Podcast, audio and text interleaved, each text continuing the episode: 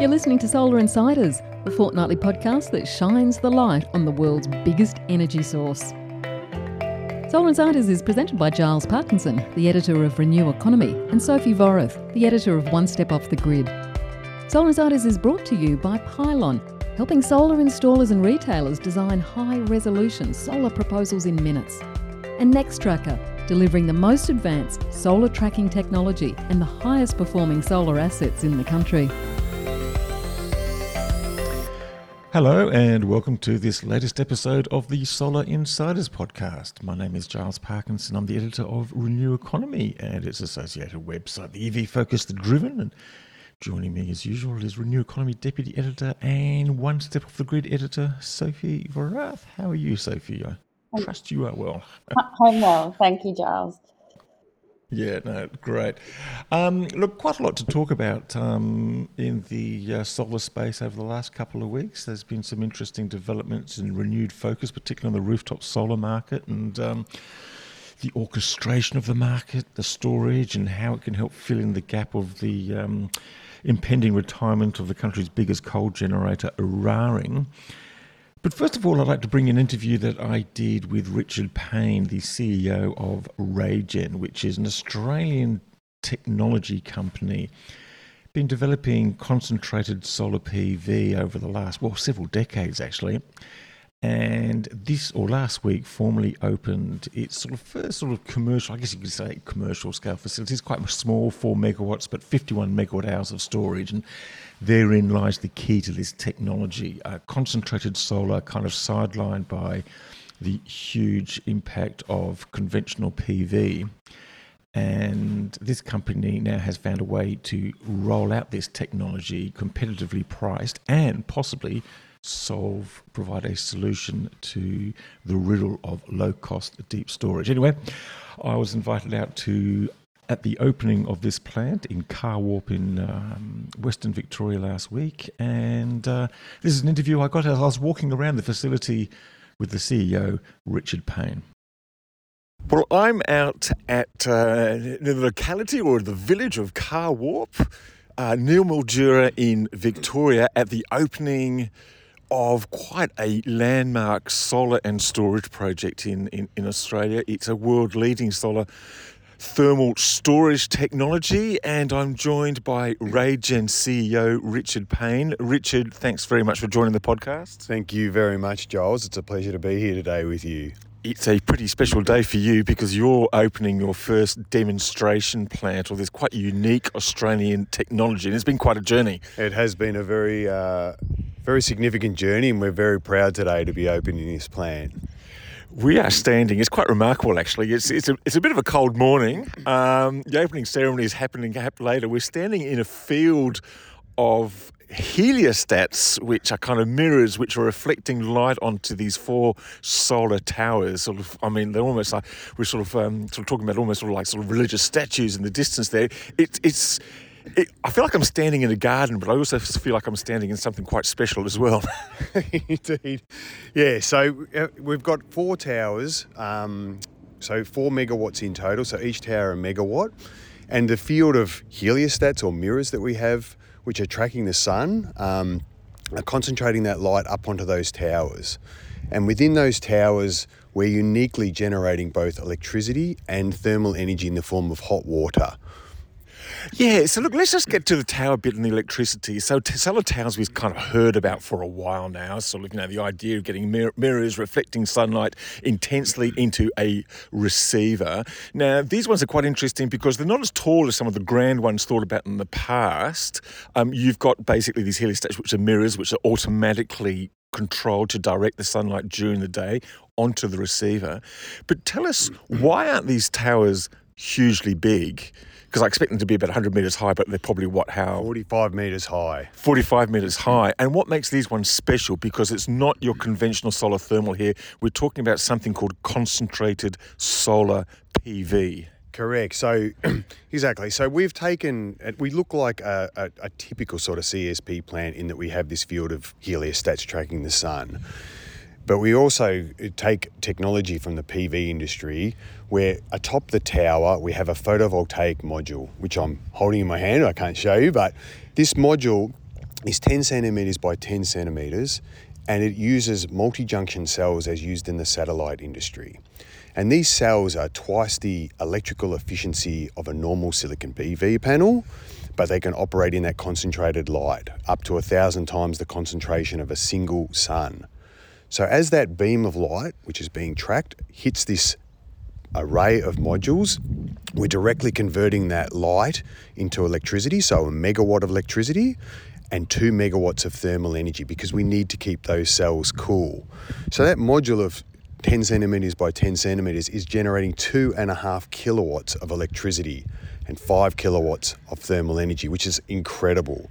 So that beam of light is strong enough to melt steel, but we run it at 95 degrees it's, it's quite extraordinary, really, because you're holding a, a, a, thing, and literally it's in the palm of your hand, and it's two and a half kilowatts, which would be about the same as most panels on, on, on people's rooftops. Ex- exactly right. And the best thing is that RayGen has developed this core technology here in Australia, and we're now in the process of commissioning the largest solar module manufacturing facility at 170 megawatts per annum in Melbourne's inner east.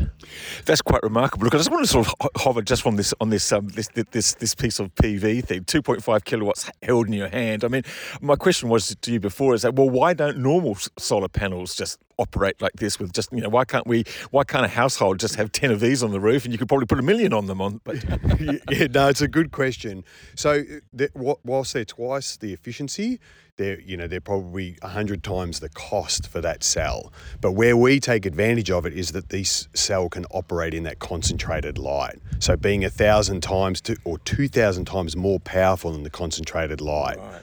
Right, and that's really part of the journey about where RayGen has become because this technology, I think the, your first concentrated solar PV was probably unveiled about sort of 13, 14 years ago, back to 2010. And your basically your path has been, well, how do we actually exploit that technology in a way? And you've kind of done a whole bunch of different things. It used to be collected in big, um, um, what do you call them? Those um, Oh, the, yeah, the, the previous technology that our founder also established was a dish technology. And then John Lasich, Dr. John Lasich, founded the um, RayGen in 2010 with this heliostat type technology and then the, the tower based um, photovoltaic module. And so in, in 2014, we, we built like the first field of those mirrors and, and the tower in a place called Bendigo, in Bendigo. And that technology is still running today. And that's really been um, the proving ground. That's really been the proving ground for the core technology of the module and the heliostat.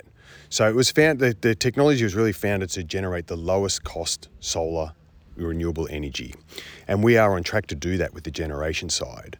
What we really saw in the market was that the value of electricity in the middle of the day from PV was decreasing.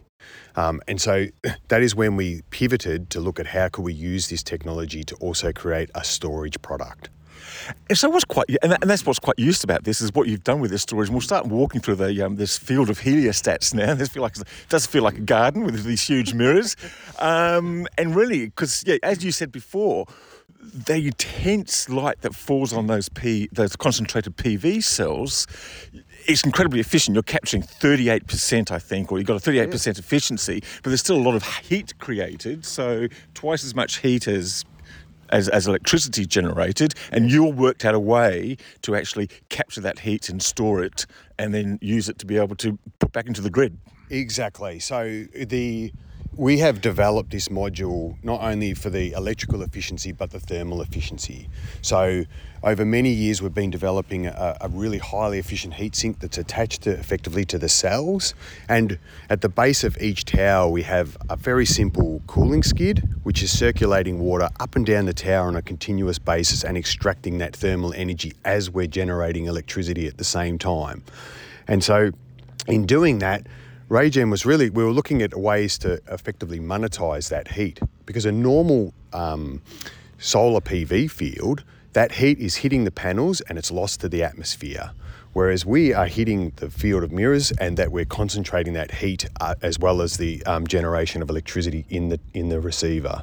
So you're capturing that heat. Then how are you storing it, and how that's being how is that being then sent back into the grid? Because it's sort of um, I've, I've had trouble getting my mind around this. Sort of the idea of just sort of water storage. I've just sort of all the things that to do. Then that doesn't seem to make, make much sense, but but apparently it does. It does make sense exactly. Yeah, it, and it is it is something that's quite challenging to to wrap your head around. So effectively during the middle of the day, as we're generating this heat, we're sending it through a, a buried pipe into what we call a pit thermal energy store. And this is a, a, large excavated dam which is lined with a polymer, it's insulated and it's covered. So there's no water loss and it's very efficient in retaining heat. So it's actually um, taken from the district heating um, technology from Northern Europe where they collect solar hot water in the summer and they dispatch it through the district heating network in the winter. And so we've leveraged off that technology. So we store this thermal energy, this 90 degree water in this hot pit. Um, and then we use that to run an organic Rankine cycle turbine. Which is pretty conventional technology. Very conventional technology. So that comes from the geothermal industry where about four gigawatts have been deployed. Um, and that thermal energy is then converted back into electricity. So when the sun is set, we then use that heat to generate electricity. And that's your value proposition now. So you've now found a way to use this very special solar PV technology, which kind of got derailed a bit by the falling cost of conventional PV, and that was just deployed everywhere. And you've had, found a way through this storage system to add value to that output. So what you're now talking about is not just storage, but you're also talking about incredibly lengthy storage. You're talking, I mean, this it's 17 hours of storage at this facility. Is that going to be the standard for the future, much bigger projects? Yes, so this, as you mentioned, this is 17 hours of storage. It's um, incredible, and it's just water um, as a storage medium. So no rare earths, um, no um, no degradation, um, and then we we typically concise it, um, you know, to 24 hours or 48 hours because in the end, the the marginal cost of the storage of adding additional hours is very low. It's simply digging a bigger hole and adding more water. How big are these holes? So in this case, this is 17 megalitres. Um, so we have a hot pit where we store the, the, the thermal energy, but we also have a cold pit.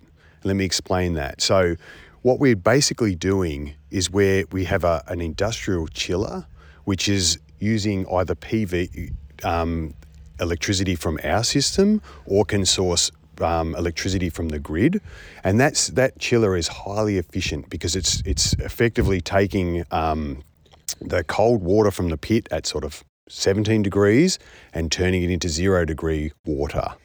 And then we use that also in the, the organic Rankine cycle turbine to effectively increase the thermal efficiency. And it's acting as, a, as part of the battery in terms of us taking electricity and storing it in the middle of the day. It's interesting, yeah. So, how would you sort of describe this? I mean, I kind of, I mean, you, I think it, a year or two ago, you described this as like solar hydro storage, or is it solar thermal storage? I'm not too sure where you're going to land on this. it's, it's had a few names. We call it RayGen. We call it RayGen Solar Plus Storage. Um, so, I think that the, the, the beauty of this technology is really on the storage side in particular is we're really bringing together um, industrial off-the-shelf components, organic Rankine cycle turbines, chiller systems, and the pit thermal energy store. It's a, it's a unique integration of those components, um, but it's driving um, a really low-cost storage solution. And of course, all the engineers out there will be, will be thinking, you know, the 90 degree temperature difference, which is driving the ORC, is a very low in terms of thermal efficiency. And they're right it is low in thermal efficiency, but it's very high in electrical efficiency because we've only used electricity to create the, co- the cold energy. We have used no electricity to generate the thermal energy. And so when we talk about round trip efficiency of our system, we talk about putting a megawatt into the chiller and then the ORC will dispatch 0.7 megawatts to the grid. And this is a 70% round trip efficiency, which is equivalent to pumped hydro. And so, one of the issue with these projects, and we've seen this with solar thermal technologies over the last decade or so, is that they all sound like fantastic ideas and they look beautiful and they kind of work really well. But it's a competitive world out there. You're dealing with all sorts of different levels of storage, batteries, pumped hydro, compressed air, or some other things. That so, so, how well is this technology now placed to, to, to compete out there in the wide world? Yeah, I, look, I, in the next projects, we're, we are on track to deliver the, the lowest cost firmed and dispatchable electricity because for the generation side, we are already in the next project will be cost competitive with PV.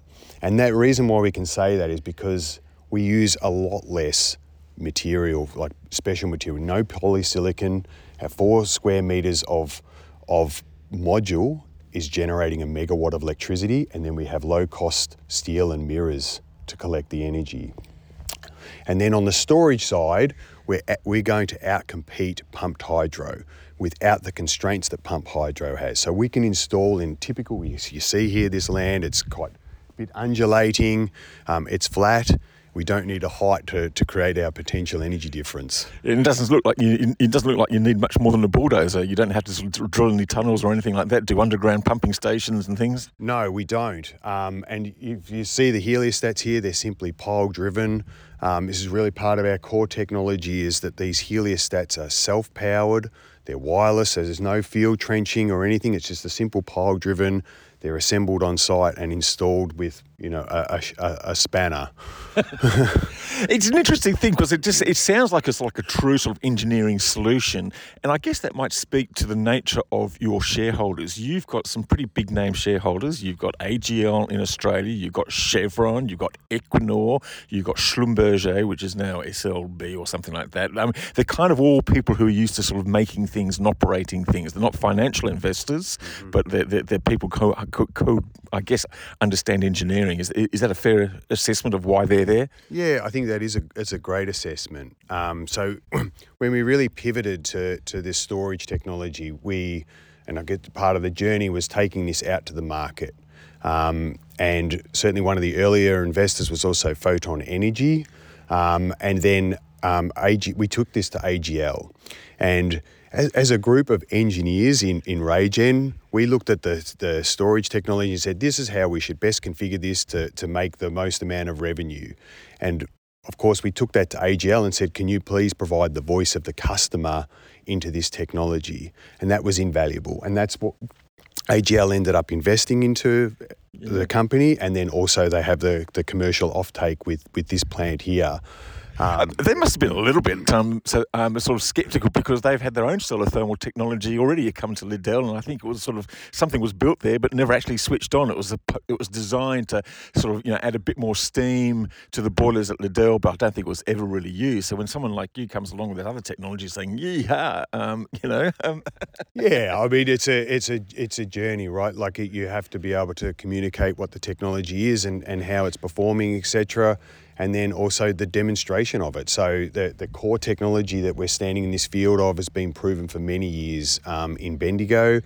Um, and then the storage technology, as I said, is kind of bringing together those off-the-shelf components, and that's that's where the other strategic investors also came into the round. So you mentioned them with Equinor, Chevron, and then SLB. And SLB is a, is an enormous engineering company, hundred thousand people, and they understood the technology and the opportunity of it, like the other investors. Yes, I remember actually teaching some of the engineers at Schlumberger um, English when I was living in Paris about sort of 40 years ago, so I don't know whether any of them are actually involved now.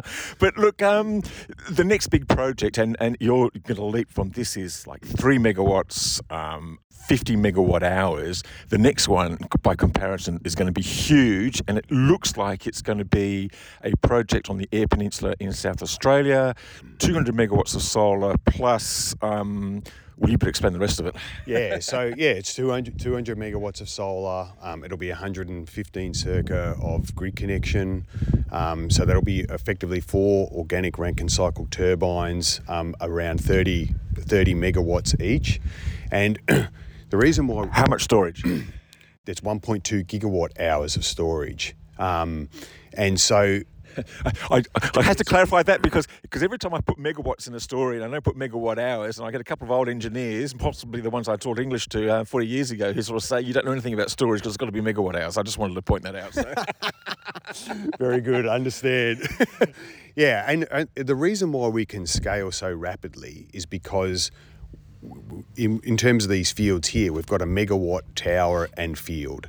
And we don't go to larger towers, we just replicate what we have here. We, we've taken the lessons learned from this project to drive the cost out. We've got support from ARENA and the stakeholders to, to, to undertake you know, the design, further design optimization and um, increasing automation, for example, of the heliostat assembly line. Um, and then in this, in terms of the storage, yes, the pits get bigger, so it's a bigger excavation. Then we take advantage of the economies of scale. So the ORC turbine, in this case here, comes from Atlas Copco for future project, which in this turbine here is 2.8 megawatts. We then go to a 30 megawatt turbine, so 10 times the scale, but the, the cost is a lot lower than that.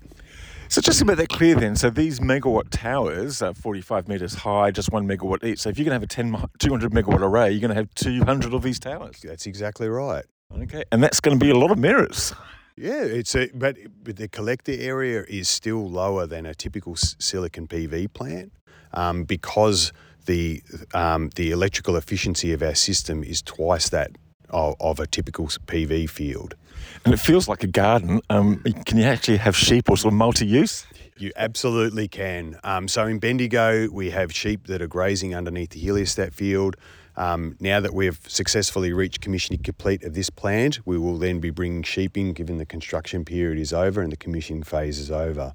Mm. Now, um, we mentioned AGL before, and we talked about Liddell. They've actually got plans for Liddell. Um, I don't know whether they've been finalised yet, but what do you hope or, uh, or would, would hope to see, or, or, what do you understand that their plans might be? Yeah, so we have announced with, with AGL that we're um, undertaking a, a, project feasibility study at Liddell. Um, so we're really excited about that. It's a fantastic site, obviously, a great grid connection, water source for our pits. Um, and so we're in the process of undertaking that feasibility study now. Okay.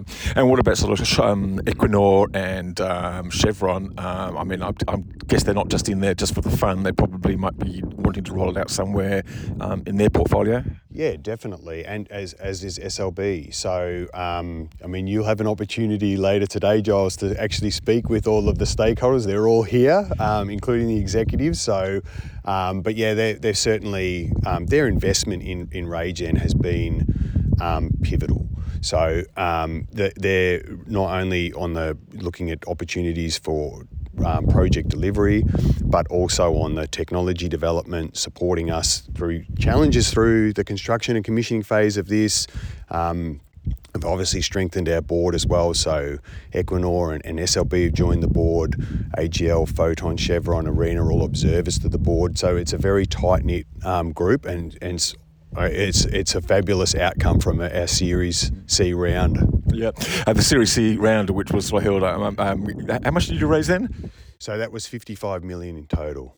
That's a fair amount. You've also got a fair amount of support from ARENA, the Australian Renewable Energy Agency, and I think uh, they're announcing today another ten million dollars or fifteen million. Ten million.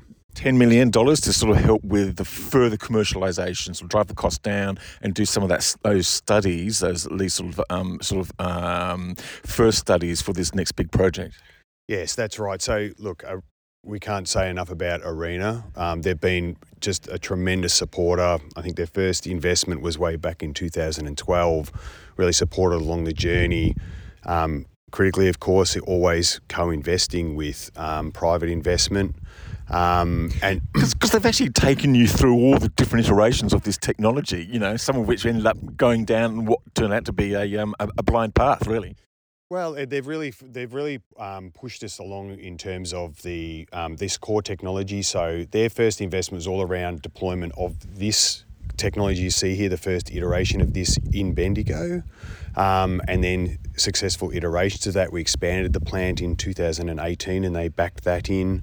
Um, and then also the deployment of this project, the feasibility of the project, and then the execution of the project was backed by ARENA.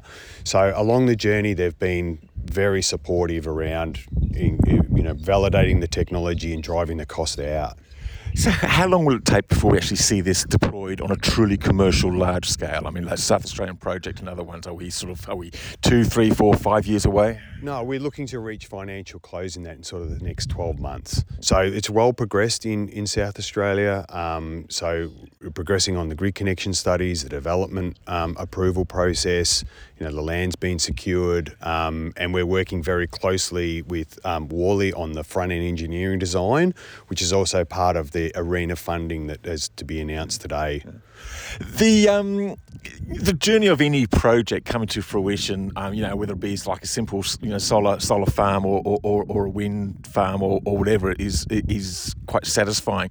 But to come to this sort of point where you sort of reach this journey and you've just gone through all these iterations of these technology and sort of gone down and all that development, I mean, there must and, and what you've got here is something quite unique, not just in Australia but just in the world, and it's an extraordinary looking um, setup. Um, it um, well, must be yeah, must be a proud moment. I'm I'm very proud. Um, you know, obviously we've had fantastic support from private shareholders and the strategic investors, um, but I'm incredibly proud of the RayGen team. Um, they've just it's been an exemplary performance, and you you have to be resilient, you have to be talented, you have to do a lot of things in developing a hardware technology. It's not easy, um, but the team's just been been remarkable. Yeah, no, it's fantastic. It really is impressive. We're just sitting here, actually quite surrounded by the mirrors. The mirrors here, they're, quite high, um, and I hate to report one of them's got some bird shit on it, but uh... that just goes to show, Giles, that we live very happily with the uh, with the bird life here in in Carwarp. Um, yeah, they're 20 square meters um, with a joined to a two-axis drive, which is tracking the sun. As you can see, it's accurately tracking it throughout the day and the year. And uh, again, that's really part of our core technology. So yeah, yeah, it's just, just sort of gently moving, following the sun from from from rise to fall. Exactly. Yeah, it's fully automated, so they just wake up in the morning when the sun's above the horizon and, and track the sun throughout the day and the year. And and, and the and, and, the light from those towers is really quite intense. We shouldn't be looking at it directly, but um, it's just an incredible amount. Just just just remind us how, how much the intensity. I mean, how much power or whatever, it, however you measure that. Uh, the way to kind of think about it is the concentration compared to a single sun. So at the moment, there. Um, given the, the sun intensity, the sun's still quite low in the sky, but we're probably around 650 times the power of a, of a single sun. So that beam will melt steel, no problem at all if it was not cooled. Of course, we've put all the safety, etc., in place to, to ensure that doesn't happen, um, and that's really been part of the validation process. Okay, we just come over to the ins- the turbine installation here. So um, we're behind the towers now, and we've got the. Um, will you explain to me what, what what are we looking at? So we're looking at an organic Rankine cycle turbine, as typically used in geothermal, um, and it's using the the thermal energy to create that electricity. And one of the benefits of this technology is that it, it is a spinning mass. So it provides synchronous generation with natural inertia. So for the grid, this really strengthens the grid health. And that's actually quite interesting because we're actually out here in what uh, Renew Economy dubbed a few years ago the uh, the rhombus of regret. So if you wanted to add a conventional solar plant out here, you'd actually have difficulties. Correct, exactly. There's real challenges to connect, and we obviously managed to connect. And the grid operators really like this. This technology actually brings a lot of advantages from that perspective not only natural inertia and synchronous generation, but the other thing that is uh, a huge advantage of our technology is that we can import other renewable energy sources. And that's really interesting too. So when you're talking about projects of like a significant scale, the fact that it does have those synchronous and those inertia qualities in a way that sort of you know a conventional engineer might understand it rather than sort of inverter-based technology, then um, that's going to be a benefit. Exactly. And so we can also for the next project we'll include a, a, a clutch mechanism. So that means the asynchronous inverters can be used as it will act as a syncon. So we'll provide all of the inertia that's needed for the grid. Okay, and we're seeing some big sort of um, um, oh, I don't know what you call them there, sort of reservoirs over there. What's that? Is that the sort of that, that looks like it's got water marked on it? So I'm going to I'm going to make the big assumption that it's a water tank. yes, there's a. So we do some pretty pretty nifty things with the technology. So. Um, for example, when we do the, the chiller cycle, that chiller generates heat and we actually capture some of that heat and reuse it in the process to actually enhance the, the thermal efficiency of the turbine. Okay. And there's something weird about these little uh, reservoir here. It's got empty on the top and full on the bottom. Am I, have you? Has there been a big mistake here, or there's something I'm not understanding? No, it's it's um, this is around how do we um, send the water back to and from our hot pit. So the hot pit thermal energy storage system, it's a pretty unique technology. It has diffusers in the top and the bottom, which um, controls how the, the energy is delivered to the, to the pit. And what we don't want to do is create mixing. Um, and so we actually, when the temperature is off, so it's off by a few degrees, we buffer it, we store it, and then we wait till it hits temperature and then put it into the hot pit. And just one observation, we're just seeing some of the one of the workers over here sort of cleaning up around them. He's actually riding like a, a bicycle rickshaw type thing. It's pretty pretty nifty. Correct. Yes. we try to avoid using vehicles if we can help it, and also, you know, obviously quite uh, a fitness a fitness benefit as well. And he's just spoiled the effect completely by turning on the leaf blower. But uh, but there you go. Okay. We're now at the storage tank facilities and um, it's getting a bit windy, so apologies for the wind noise. Um, but Richard, explaining what we've got here, we've basically got some holes in the ground covered with what looks like um, well, something a bit more grander than my swimming pool cover at home. But um, but tell us what it is. Yeah, so we're standing on top of the pit thermal energy store, in this case, the hot pit. Um, so it is um, the pit construction is, for want of a better phrase, it's an inverted truncated pyramid. So it slopes down, a flat bottom, and then rises back up again. And it's really well insulated, and the lid um, is basically floating on top of the water. It's sealing the water in, um, and it's probably about 300 millimeters thick of insulation and polymer liner, um, so we don't lose any water. Um, and it's kind of like walking on a on a hot water bed or something, or a. and, and, and, and, you're convincing me that this is actually safe to do so. Should we, shall we, give, shall we give it a go? Absolutely, let's do it, Giles. so we're walking, and it is like it is actually like walking on a waterbed. It's uh... it is very much like that. Um, and you can imagine that, that you think about the the um, technology from a from a, a, cost perspective. Then, so we just for larger projects, the hole gets bigger, deeper. Yeah. Um, but we, you know, it's it's a cut and fill, which means we don't remove any soil. We build up the walls around the side, so we don't bring in any soil or don't send any soil off site, which is also good from an emissions perspective. Um, so, and so, how big would this pit have to be for a 200 megawatt facility, for instance? Yeah, so it will scale up to sort of you know 150 megalitres. So this is 17 megalitres. Um, the the largest pits, I think in Denmark, we're talking about sort of 270 megalitres. is not unusual. Um, in China, they're also doing this for the district heating networks as well, but in their their case, they're kind of at a thousand megalitres. So it's a proven technology. Okay, so, so do they just get deeper or do they get wider or both? Yeah, both. So they can get a bit deeper, um, and then of course the, the area it takes is proportionally less because um, as, a, as a pyramid, um, the bigger area means the volume is proportionally larger. Okay, well, let's not move on to the next bit now because I'm not feeling entirely comfortable standing on this waterbed. But um, anyway, thank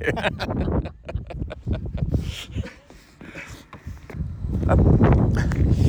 so we've just um, we've just moved away now from the hot pit, and we can just see over the other side of the generation ensemble the, the, the, cold pit. Um, for people out there, when, and probably for my benefit too, just kind of explain to me just this, you know, how this works, the sort of temperature difference between sort of hot and cold, and um, and how we should think about that. Yeah, so the hot pit is stored at 90 degrees and the cold pit at zero degrees. Um, and so a 90 degree temperature difference actually represents an enormous amount of potential energy. If we think about this in pumped hydro terms, it's equivalent to pumped hydro, these two bodies of water being separated by a kilometre gives you the same amount of energy. And, and that's quite interesting because when people, the experts talk about pumped hydro, they say that you need like this sort of difference between, I think some of them, I think it's 600 metres or something like that to, to be able to get the maximum efficiencies to sort of make it like profitable or competitive. So this sounds like it's more than that.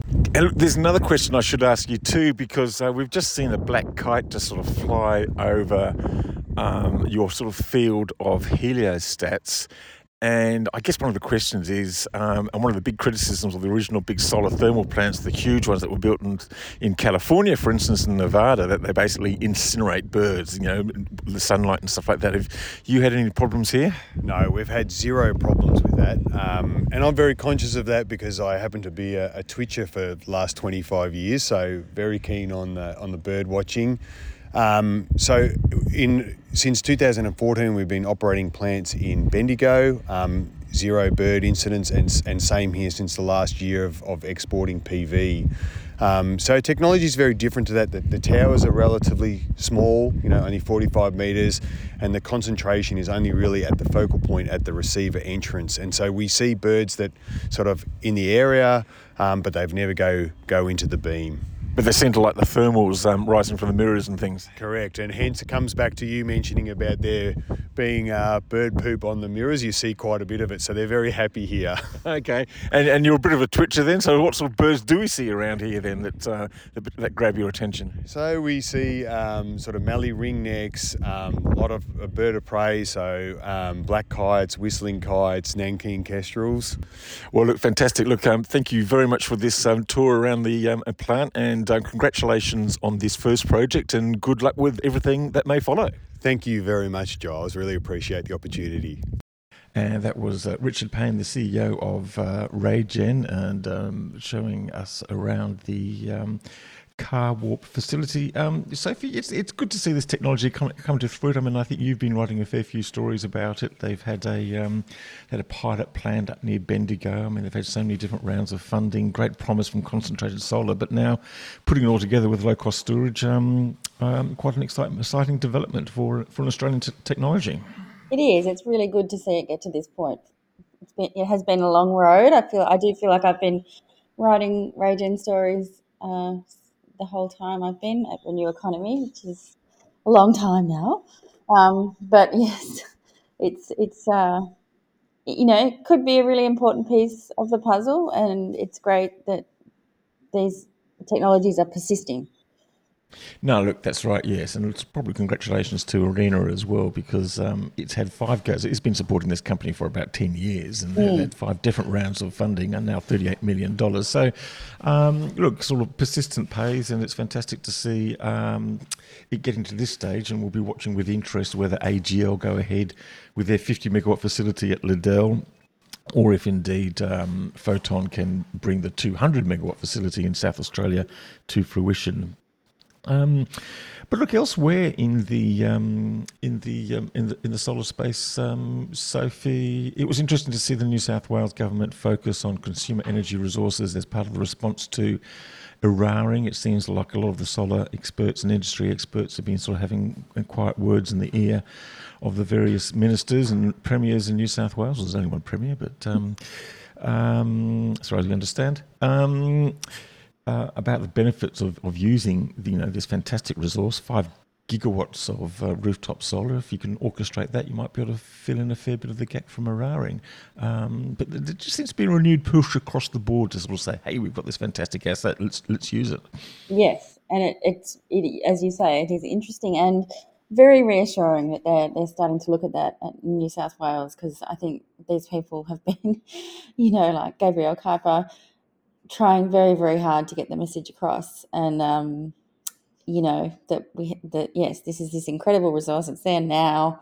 Um, it's it won't take all that much to i mean you know it won't take b- building a whole new plant or uh, waiting for new technology to come online to to harness it. So so yes it's uh, going to be a very important part for new south wales and it's very uh, heartening to see them um, recognise that.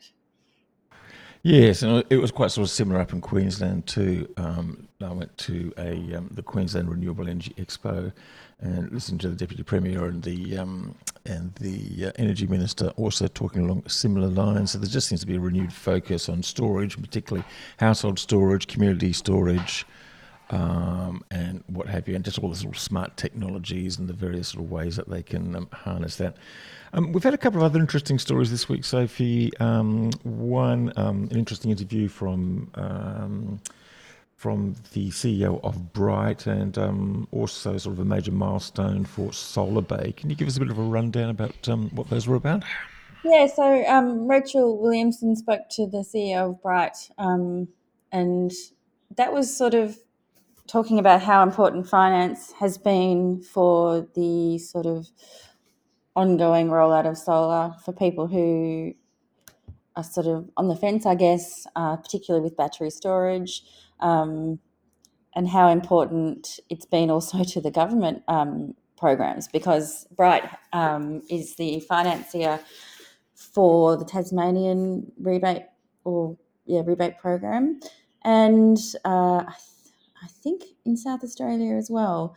Um, I c- can't quite remember which one, but yes. Yeah, so Bright's been there, and its specialty is is um, financing home loans for and usually zero interest for um, for home energy solutions. So that's been their focus for quite a long time, and it's it's good to see because it means that it can sort of remove one of the key barriers for a great deal of people and get get more people onto solar and, and also maybe open the door for battery storage, which still remains sort of out of reach for most most of us, I think. But uh, could become increasingly important, as you were saying.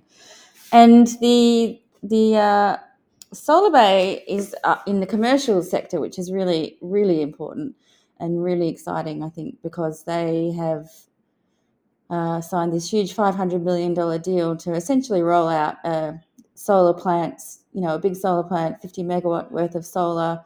Um, and 300 megawatt hours of battery storage. So you've got a sort of collective big battery there across some of their their their property commercial property portfolio, which includes the warehousing of some of the really big retailers. Uh, you know, I think Coles is among them, and and so on. So this is really important, and they say that you know, as well as um, sort of coordinating these big, huge energy uh, demand um, you know th- these big sources of energy demand and and and, and getting them with solar and behind the meter battery they're also uh, promising to possibly cut their bills in half which is no small thing for a huge huge organization. And then of course then there's the uh, emissions as well. So it, it, it will look at uh, reducing their footprints.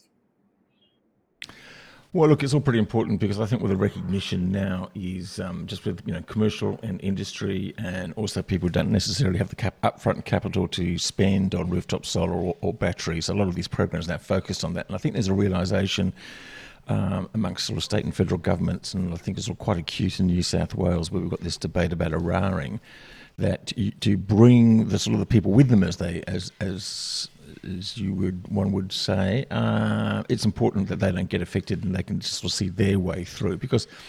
You know the path. I mean, we know that renewables will eventually deliver the um, lower cost and, and cleanest uh, energy source, but it's going to be a rocky path to get there simply because of the market mechanisms, the lingering power of fossil fuels, and just you know the the, the upfront costs of the transition. So, if households and businesses can see a way forward and see that they're actually not being impacted unfairly by this, and particularly people who are sort of less advantaged, then that's going to sort of you know provide the um, ongoing sort of support for, for the transition. So I think that's pretty important. I think it's really interesting that the um, that the governments are sort of realising that now. You know, rooftop solar is just not something that you kind of do to sort of you know oh, reduce your own bills or or because you think it's a nice thing to do, it's actually quite a powerful um, resource. You know, it's, it's been kicking out coal, it's starting to kick out gas, but it's also provide that sort of support mechanism to get through um, next transition. So um, that's pretty interesting. Yes, agreed, and it's I think a really important time to to connect with as many regular people as we can, as the governments can, and as the industry can, because as we have noted on Renew Economy, there's a bit of uh, silliness and disinformation going on. Well, quite a lot of it actually, and that's really ramping up to as part of that rocky road. I think so. Telling sort of the the good stories is really important. And, and talking about silliness, I mean, we've we've heard a lot. Um, we're quite kind of used to this with, with wind turbines and things like that, and um, all sorts of impacts, and the fact that they don't spin without having a coal-fired generator behind them, and things like that, and all sorts of nonsense, which gets an amazing amount of traction. But you came across this wonderful story, or just an appalling story, really, about a, um, a, a, a, giant solar farm proposed near Gladstone, which is the sort of the um, the coal and gas you know capital of um, of Queensland. Um, and this particular solar farm is 70 kilometres from the coast, but um, the Murdoch media is claiming that the runoff from the solar panels will damage the Great Barrier Reef. Yes, solar, 70 kilometres away. Solar slurry. In case you hadn't heard of that phenomenon.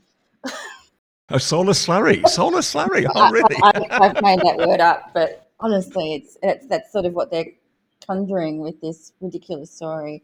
Um, you know, and it, it all originates from one, you know, disgruntled farmer calling into 2GB, and all of a sudden you've got these ridiculous headlines that the country's biggest solar farm is essentially going to be right next to the reef, and oh my god!